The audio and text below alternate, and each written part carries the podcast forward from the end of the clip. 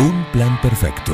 Escuchá candombe, escuchá reggaetón, yo toco rock and roll, papá. Esta es mi fucking casa. Una banda de radio.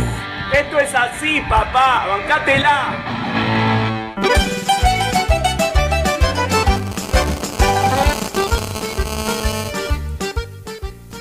Un minuto pasó de las 10 de la mañana. Soleado, lindo, va a ser eh, calor. Eh, 28 grados nos dio nuestro eh, meteorólogo Blue, el señor Cacha de Sos. Así que eh, para andar de remera, seguramente tarde de pileta va a ser hoy. Y eh, estamos en, comunicación para la receta semanal. Vamos a hablar con el Cuoco, con Julio Smith, para ver qué nos eh, puede, qué, qué tips nos da hoy para cocinar. Cuoco, buenos días. Buen día, Miguel. Eh, Martín, saluda a Miguel, a toda la audiencia. Un placer estar charlando con ustedes. Hola Julio, ¿cómo va? ¿Cómo estamos? ¿Todo tranquilo? Te hago atenta escucha, pero hoy me parece que paso de, probar el plato. Bueno, pero podemos tener alguna opción en modificar la salsa eh, a algo más sencillo. Yo en este caso voy a hacer uno de los platos, digamos, preferidos eh, de mi paladar. Cocinemos para los amigos también. Sí, obviamente. Eh, en el- en- no, obviamente, pero bueno, sabemos que hay gustos y, y no gustos, así que bueno, la semana que viene vamos a ir con un, con un pescadito. Muy bien. Hoy, ¿qué tenemos? Hoy vamos a hacer una bondiola de cerdo en salsa agridulce y con un puré de batatas y pancetas. bien, perfecto. Busco papel, atención, eh, virome en mano Te voy y pasando los ingredientes. empezamos, y dale. Después la desglosamos. Eh, vamos a hacer una, conseguir una bondiolita de un kilo 200 a un kilo y medio más o menos, que serán para 4 o 5 personas. Eh, te digo el kilo ¿por qué? porque después en la cocción vas a tener la diferencia. claro, bien. Bueno, para eh, vamos, tenemos la bondiola como plato principal. Vamos a mm, necesitar dos batatas, batatas coloradas. Eh, que, ¿Por qué coloradas? Porque suelen ser un poco más dulces, ¿no? Ajá. Pero si no hay colorada, hay temporadas que por ahí se consiguen unas que son blancas. Perfecto, no lo tenía ese, ese dato. Claro, entonces eh, ahí tenemos un poco la diferencia. Y bueno, te paso los ingredientes completos, así después lo armamos. Dale. Vamos a utilizar una manzana verde, eh, unas ocho ciruelas pasas, eh, sin carozo siempre mejor, para evitar inconvenientes. Vamos a trabajar con cuatro rodajas de ananá, si hay fresco mejor y si no, bueno, el de lata también sirve. Eh, acá vamos a usar unos 200 mililitros de marsala, que es un vino generoso. Si no conseguimos marsala en la góndola, se puede reemplazar por un oporto o algún vino generoso que se usa normalmente para, para postres. Después vamos a tener una mm, 50 gramos o 80 gramos de azúcar si te gusta más o menos dulce. Bien, Recordamos que es agridulce, claro. que no es 100% dulce. Entonces vamos a utilizar, eh, aparte del azúcar, sal y pimienta a gusto. Vamos a tener una- un jugo de fruta, puede ser naranja, puede ser el mismo jugo de la, de la nana cuando abrimos la lata, Claro. también se puede utilizar. Claro. Después vamos a necesitar eh, azúcar también puede ser, si se consigue, azúcar negra, que tiene un sabor eh, diferente al azúcar común. Eh, Bien. y vamos a tener preparado, Sí. y bueno, me faltaría eh, unos 150 gramos de panceta. Ah, claro. Panceta, si es eh, ahumada, mucho mejor, y bueno, y si no, puede ser alguna tiernizada también, se consigue en el mercado. Bien. Em, Después, eh, y y vamos a tener preparado un litro y medio más o menos de algún caldo. Puede ser, en este caso, puede ser de verdura o de pollo. Eh, Perdón, de verdura o de carne. Y buenísimo. ahora te cuento para qué. Bien.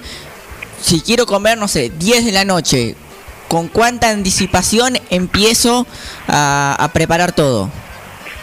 Bueno, mira, esto es un poco a cómo nos organicemos, ¿no? Claro. Porque acá tenemos que ir al mercado, tenemos que ir a la carnicería y bueno, quizás a la fiambrería para comprar Sí. eh, la panceta. Depende de cómo vos te vayas organizando, calculale que te va a llevar entre una hora, hora y veinte más o menos este plato cinco personas más o menos.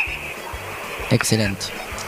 Y vamos, eh, bueno, ahí tenemos los ingredientes y vamos a comenzar por lo más, lo que lleva más tiempo, ¿no? Que es la bondiola, brasear la bondiola. Lo que vamos a hacer con esta bondiola es siempre recomendamos eh, precalentar el horno, que eso también nos ayuda a cortar las- los tiempos. Tener el horno precalentado, Claro. eh, cuando vos empezás a trabajar lo primero que haces es prendes el horno. Entonces vos no te das cuenta, pero cuando pones la carne ya está el horno a 150, 180 grados y eso va a hacer que la que dure, que la cocción tarde un poco menos. Bien. Y no hay problemas Yo- si... vi- Viste que en el asado muchas veces eh, te dicen no lo no le pongas toda la brasa junta porque eh, lo batatás, digamos. eh, arrebatás. arrebatás. Eh, Eh, Sí, bueno, bueno, porque el asado va directamente sobre las brasas, pero vos si vos prestás atención, cuando vas a un lugar donde hacen asado, primero tienen la brasa debajo de la parrilla. sí, Entonces cuando ponen la, ca- la carne, la carne se sella con el mismo calor que ya tiene la parrilla. Eso normalmente se usa para que no suelten los jugos de la carne y quede mm, en su- más nutritiva, digamos, para que no pierdan los jugos. Al sellarse la carne, los jugos quedan atrapados en su interior. Ujú. Tocaste un tema justamente parecido a lo que decías de precalentar el horno, precalentar la parrilla. Exactamente. Y vos fíjate que cuando vos precalentás la parrilla y pones, ya sea un asado o cualquier otro corte de carne, lo que va a hacer es que te va a marcar las líneas de, de la parrilla en el asado, en Sí. el vacío, en lo que sea, te va a quedar como marcadito Y el ruidito. el alambre o los hierros de la Sí, parrilla. sí, sí. Eso lo podés comprobar. Pasa mucho con las achuras, por ejemplo, un Sí, corte sí. que necesita un fuego bastante fuerte y precalentar la parrilla son las mollejas, los chinchulines, porque si no se te pegan. claro. Queda muy, si ahí, ahí necesitas que ya esté caliente los hierros. queda muy vistoso en el chorizo. Queda muy vistoso en el chorizo también. Cuando vos lo apoyás y te queda marcado el, el hierro de la parrilla, eso la verdad que le da otra vista, otra presentación al, al, al chorizo en este caso. Y el ruidito. En todo en sí. en el. Sí, sí. No sé si vieron algunas fotos en- de algunas publicidades que cuando marca, creo que era Nord, me parece que traían las cajitas de, de los caldos, eh, traía como un bife chorizo y tenían Sí, todas las sí, sí. rayitas marcadas y vos decís, wow, ¿cómo hicieron esto? Una vez vi cómo, es- cómo lo hacen para la foto publicitaria y no, no lo querés comer después. Bueno, pero las rayitas te quedan marcadas de la plancha eh, o del grill que utilizan y quedan bien marcaditas. Es porque cuando vas a apoyar la carne ya está con una temperatura bastante considerada. Para las fotos se hacen con un soldador de electrónica, ¿viste esos de punta? Yo, yo, no, yo no lo hice nunca ni lo voy a intentar. No, no, no, no, justamente. Lo vi en un libro de fotografía, cómo se hace la, la técnica. Ah, mira. Bueno, te, te comentaba... Estábamos en- vamos a tomar- en el vamos a horno. retomar la receta. Sí, Te comentaba la bondiola. En este caso vamos a hacer una cocción braseada. Y vos me dirás que es braseada. No es braseada a las brasas. claro. Esto es cocido a horno. Se va a sellar en el horno eh, precalentado en una placa eh, profunda que casi cubra o llegue a cubrir la bondiola, digamos, que esté más o menos en misma altura. Y cuando la, la tengas braseada la vas a sellar de la vas a sellar de ambos lados a la bondiola. La vas a poner de un lado, la girás y la, la das vuelta, digamos, y la dejas más o menos unos 20 minutitos. Bien.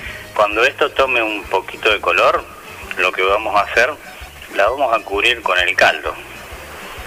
Y la vamos a cocinar 40, 45 minutos por cada kilo de que pese la bondiola. Si la bondiola te pesa un kilo y medio, vas a cocinarla aproximadamente 70 minutos más o menos. Buen tip. Eh, Ese es un tip para tenerlo en cuenta, ¿no?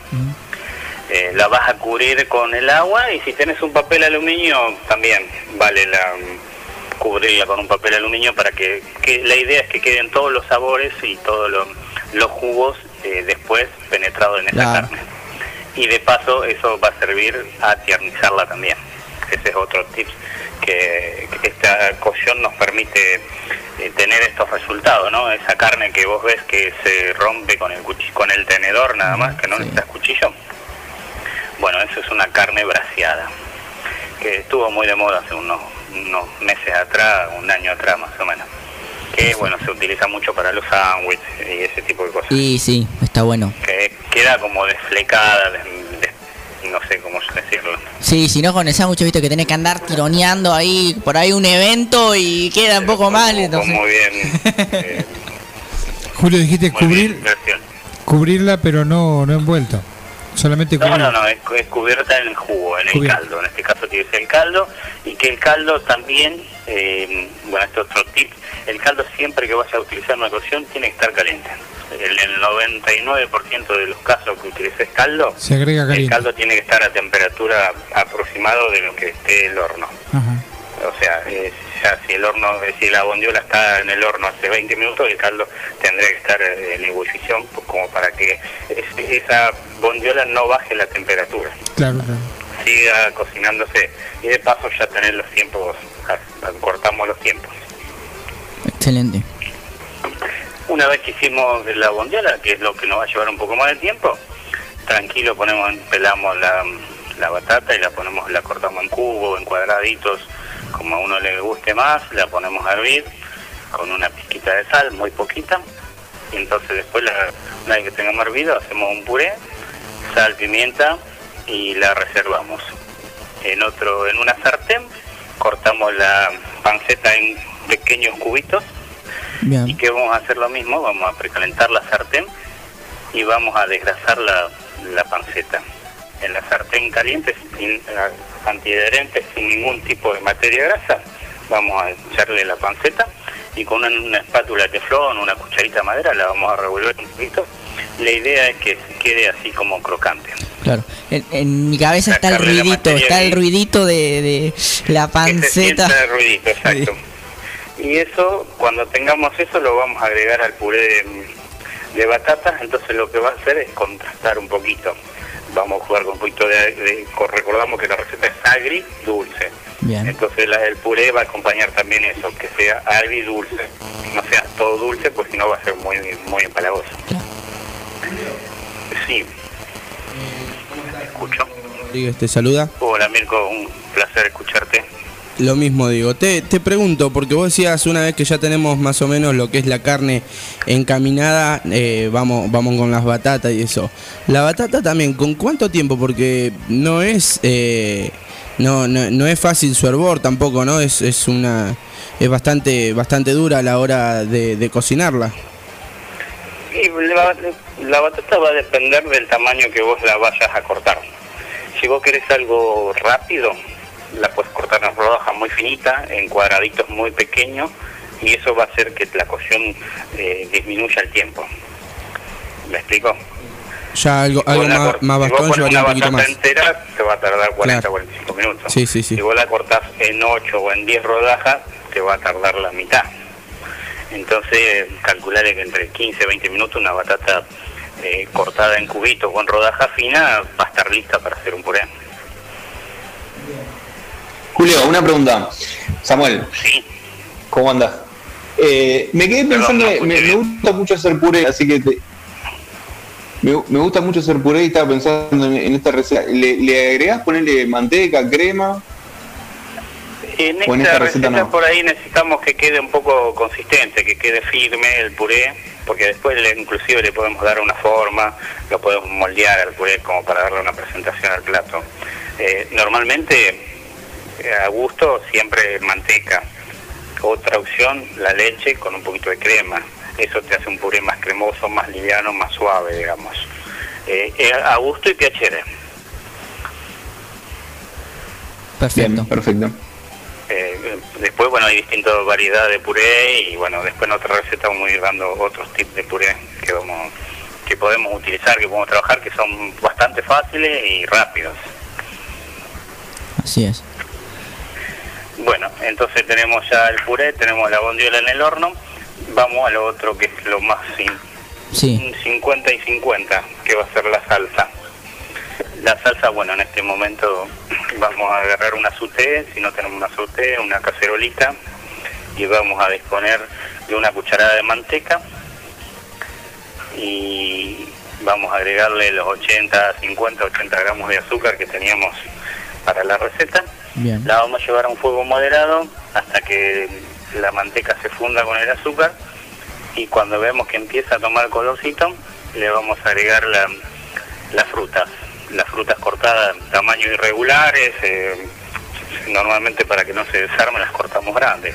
Una manzana en ocho, por ejemplo, tipo gajos. Bien. Y después tenemos la opción de pelarla o no pelarla.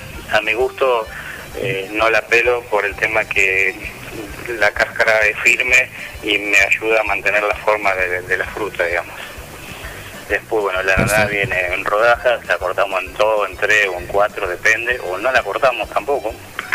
No, lo podemos servir una rodaja por cada plato. Claro, queda bien, como para Queda bien, queda de bien. presentación, ahí eh, queda lindo. Después posteo en un plato que tengo así agridulce. Claro. Como para que lo subas en la red y, y se ve cómo queda terminado. Claro. Eh, bueno, después eh, hacemos así, le incorporamos la manteca, el azúcar, cuando se está derritiendo el azúcar, le agregamos la fruta, como para que se cocinen un poquito. Eso te va a ayudar a la salsa 15 minutitos más o menos, no más de eso, así que ya tenemos que ir previendo que la bondiola ya tenga unos 45 minutos de horno como para empezar a hacer la salsa. Claro. En ese tiempo, entre pusiste la bondiola, vas acomodando la mesa, pusiste el vino a enfriar y bueno, fuiste eh, acomodando como para recibir a los a los invitados o bueno, o si no a la familia. Que no se enfríe el puré. ¿Cómo? Que fríe el puré, que lo, es. podemos mantener arriba o cerca de, de una fuente de calor y si no después le, le damos un minutito de micro cuando vamos a preparar la, el plato, digamos. Pero entre una cosa y otra van a salir todo más o menos al mismo tiempo. Y bueno, vamos a terminar la salsa. Entonces hicimos el azúcar, la manteca, eh, le vamos a agregar el, el vino. El vino que vamos a flambear un poco la fruta, que es algo de que nos va a aportar mucho sabor. El vino, no importa el grado de alcohol que tenga, porque eso se va a evaporar. Lo que nos va a quedar es el sabor. Entonces tenemos que aprender a saber qué, qué sabor le queremos dar a nuestra comida. El sabor, por ejemplo, para una agridulce, un marsala, un oporto queda lindo porque es un vino generoso, muy perfumado en este caso. Que va a ir un poco de la mano con... Es el que usás para el zamballón, ¿no? Es el mismo que se usa para el sabazón, sí, correcto. Buen dato para Samuel. Eh, bueno, no sé si me escuchan Y lo bien. oporto Sí, capaz sí, más fácil conseguir, ¿no? No sé si me escuchan bien, yo estoy saliendo medio, lo escucho medio cortado. Sí, sí, Julio, va, va muy bien. De, de- de- te escucho, te escucho. Ya se comunicó Marta y dice que buena receta la está anotando también ya. Bueno, después la vamos a postear, así la pueden ver en la página.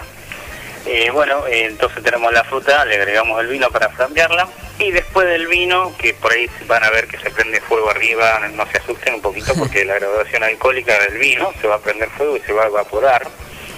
Después de ahí, después que logramos eso que se llama flambear, lo vamos, le vamos a agregar el jugo, puede ser de naranja, del mismo jugo de la, de la ananá, como para darle un poco de cuerpo a nuestra, eh, de un poco de, sí, de cuerpo a nuestra salsa, digamos. Le- lo- todo lo que sea jugo, vino, caldo va a formarse después en el cuerpo de la salsa. Para que quede un poco más espesa.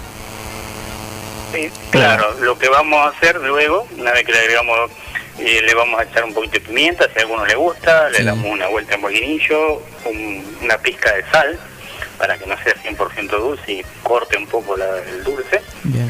Y después lo que vamos a hacer es diluir una cucharada de manteca, de maicena en un poquito de agua o en el mismo jugo de la fruta.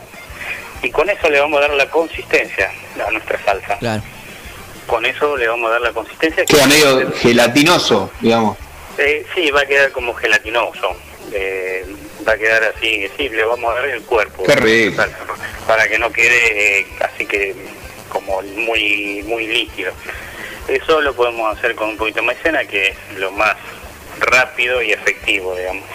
Después hay otras técnicas que se utilizan para otras salsas, pero en este caso con esto nos alcanza y nosotros. Bueno, ahí tenemos la salsa, tenemos la bondiola ya, que en 60 minutos, 70 aproximadamente, depende del el gramaje, ya va a estar lista. La presentación va, va cada uno a criterio de cada uno, ¿no? Y bueno, como uno pueda desarrollarlo. Sí, por ahí si son pocos platos mejor, porque si no después se te enfría todo. Si perdés mucho tiempo o no. Bueno, es- eso es eh, costumbre de como uno Claro, de cómo uno esté acostumbrado ¿no? a trabajar y a estar organizado. Eh, si querés pueden calentar un poquito los platos en el horno como para que no se te enfríe el plato mucho y te aguante un poquito más. Bueno, hay, hay distintas técnicas para, para que eso no suceda, digamos. bien, perfecto. Si no, primero... pues, Julio, perdón, de pregunta. ¿La salsa, la, la salsa se le agregarías? La, la salsa se le agregarías a la bondiola en el plato o, o se le agregas a, a- a toda la bondiola entera? Eh, mira, esto depende de la presentación que quieras dar. Si querés, si tenés una bandeja grande y querés llevarla presentada a la mesa completo, eh, lo que te recomiendo es que cortes la bondiola, depende del tamaño, en 5 o 6 rodajas y la, la pones en una bandeja y después al costado o arriba le vas echando, le, le- echas la salsa. Y después, bueno, sí, el puré sería recomendado que lo sirvas aparte en algunas cazuelitas, depende de lo que tengas. Este puré también lo que se puede hacer es moldearlo, tipo en un molde de flan, eh, siempre eh, con un poquito de aceite para que no se te pegue, y lo puedes gratinar un poquito en el horno también. Esos son pequeños detalles que quedan a criterio. Por eso te decía que el puré este en este caso lo vamos a utilizar bien consistente. Y si no, si tenés algún moldecito... El hambre que me agarró. si tenés algún moldecito, también lo puedes, por ejemplo, hay un molde en forma de corazones, de triángulo, de rectángulo, de cuadraditos, lo puedes moldear con un molde también y en el mismo momento y en el plato. Son pequeños detalles que, bueno, hacen a- que uno, depende del tiempo que tenga y, bueno, y también la y cómo quiera quedar con la otra persona, ¿no? Como si vos, por ejemplo, invitas a tu novia o Martín invita a su novia y dice, bueno, hoy me la juego, le hago un, un puré con una forma de corazón en el plato que voy a decir, bueno, La receta Esto- está, hay que si no conseguirnos gano con la otra esto, parte. chao, no gano nunca más. Claro. La- la- es un poco eso, el, el plato y como todo, la comida, lo primero ingresa por los ojos, ¿no? Entra por la los ojos, por la presentación del plato. Sí, sí. Después, bueno, el plato tiene que llevar otros otros eh, tiene que llevar otros ingre- ingredientes que hagan que, que guste, ¿no? Obviamente. Sí. El sabor, el aroma. Ya si un aroma huele bien, vos cuando entras a una casa y decís, ah, qué rico, olor a café con leche, a chocolate o a sí. café solamente, pues entonces ya el aroma te va te va invitando a que hay algo rico ahí. Julio, esto que decís vos, yo tuve una experiencia con mis nenas que eran chiquitas y no comían pescado y preparaba una mayonesa de atún y le daba formita de caritas y lo comían con un, un entusiasmo. Bueno, de- Para de- los chicos. de- por eso, bueno, hoy en el mercado encontramos eh, formitas de pescado, Claro. formitas de pollo, Patitas. eh, patitas, claro. Todo eso es como para incentivar a, los niños, ¿no? Vienen unas, poder a consumirlos. vienen unas papas fritas con, con una carita sonriente. También venían unas caritas con caritas de los niños, me parece que vi, porque Sí. creo que a mi nena le habían le gustaba que las consume. Bueno, no son más que nada ni que otra cosa que papa, pollo, pescado, pero tienen otra forma y entonces por ahí se motivan o se incentivan a, a consumirlo. Le pasa a los chicos y nos pasa a los grandes también. También los pasa a los, a los grandes. A los niños de pequeños recuerdo que los, Qué lindo. le, tenían que hacer el avioncito para que coman porque no, no querían comer. Y ahí, bueno, le van buscando la, la forma de poder de poder de que lo, de hacerlos consumir, ¿no? Perfecto. Qué lindo la casa que te recibe ese aroma, es como un abrazo. Y entras a un negocio, entras a una casa y sentís un aroma y decís, uh, algo acá huele bien. Sí. O están horneando un- algo dulce, o está, bueno, también se puede haber quemado algo, ¿no? Obviamente, puede pasar. Eh, y vos cuando sentís el aroma decís, uh, qué rico. O por ahí pasás por una confitería y decís, che, qué olor, qué, qué rico aroma que hay, qué perfume. Y bueno, lo- la comida pasa primero por la vista y cuando llega el comensal, eh, el aroma también, ya sea pescado, carne, lo que sea, o el aroma al vino que queda, esos vinos son muy perfumados, quedan todavía en el plato, ¿no? eso, cuando sale el humito se, Claro. se siente el aroma. Bueno, Julio. Algo Bueno, más que, haya quedado para. mandarle un- Sí, Dejamos mandarle un saludo a los chicos de proveedores de, verdu- de frutas y verduras, ¿no? Que donde estaba, eh, se llaman, estaba la Catalina, ahí en calle eh, Mendoza 980, que siempre nos están colaborando con lo que es frutas y verduras.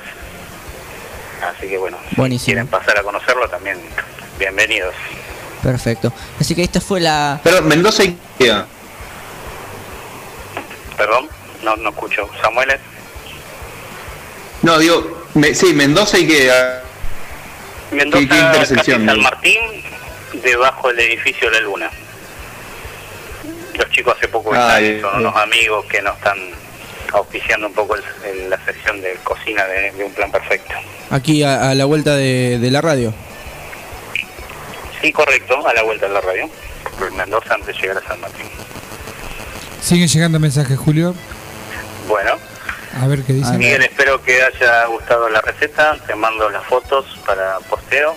Y bueno, cualquier cualquiera que quiera la receta me la pide. eh, Le das mi WhatsApp que se la pasamos. Así es, dicen que en una casa que hay olor a la comida se cocina rico, dice un oyente, así que sí, seguramente es, es así. Y, y una que sabe, me parece. A ver, habla una que sabe. Bueno, entonces me está dando un poco a la derecha lo que El fin, el fin de lago. Eh, Dice Tenemos un fin de semana largo como para tomarnos esa horita y media que necesitamos para, para hacer algo de comida. Eh, seguramente lo van a disfrutar y la idea es que lo disfruten quienes los acompañan también, ¿no?